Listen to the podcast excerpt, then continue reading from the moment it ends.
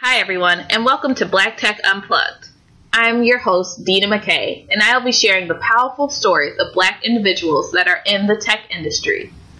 So, you're probably wondering, how is this any different from any of the other podcasts that you're currently listening to? Well, on Black Tech Unplugged, you'll be hearing the stories of black people who are doing amazing things in the tech industry. On one hand, you'll be hearing the stories of those who operate tech startups or are tech entrepreneurs. And those people will be sharing their failures and successes along with their resources and guidance for how to develop your path in the industry. On the other hand, you'll be hearing from people in your very own community. Those people might be software developers, project managers, and much more. But those individuals will be sharing the skill set necessary for their positions, what they go through in their day to day, and most importantly, the keys to be successful in their position. So, there you have it.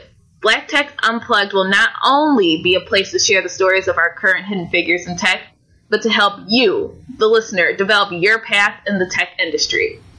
So stay tuned for the first full episode of Black Tech Unplugged, which will be released this week. Can't wait!